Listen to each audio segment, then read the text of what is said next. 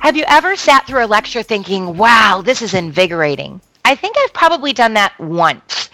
And so that is part of why I'm so passionate about engagement in the classroom and participant-centered instruction. My name is Becky Pike Pluth. I'm with the Bob Pike Group, and I'm sharing a tip today for training. We're looking at advantages of participant-centered learning in the classroom. So let's look at a couple of reasons why it's better than pure lecture alone. Number one, I find students are far more motivated when they're having fun. And activities engagement is fun. Make sure that the activities that you select are both fun for you as well as the participants. I love laughing and connecting with other people. I also enjoy reflecting. And so an activity allows for all three of those things to happen. Another part of the benefits or advantages of active learning is that it takes place in a safe environment we can test things out, try to come up with answers. If we're wrong, it's okay.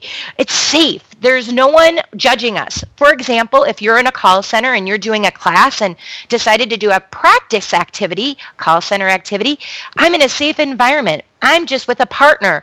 One's being, you know, the caller inner, the person calling in with a, a problem, and the other person is responding. And so now it's a safe environment where I can practice.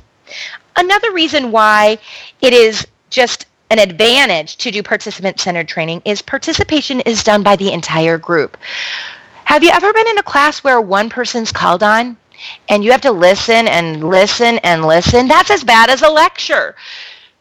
Participant-centered training gets every single person in the room involved and engaged. When I have learners engage in activity, I invite them. I say, all right, in just a moment, we're going to dot, dot, dot.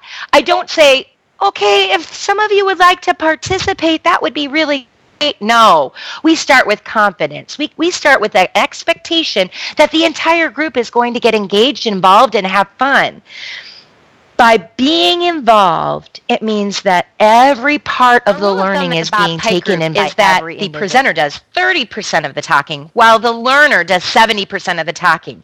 That means not only is participation happening by everybody, but they're taking responsibility for their own learning. Participant-centered instruction is flexible and it makes it relevant. I can extend an activity when I find that one particular group really needs extra help on a certain engagement or a certain activity. So back to that call center example, if I find that one particular group of new hires need more time practicing, I can modify it in the moment. That's the beauty. Finally, one last thing to think about is critical thinking. By having people actively engaged and involved in the process, it forces critical thinking to occur, which is a national epidemic in the United States. Across the country, it's wide sweeping. Students are not critically thinking. They're just Googling it, binging it, looking it up on their smartphone, and they're not critically thinking anymore. And so this really reactivates that part of the brain and gets people critically thinking. Thank you for joining me today with a creative training technique from the Bob Pike Group. We hope you'll listen in for another one in the future.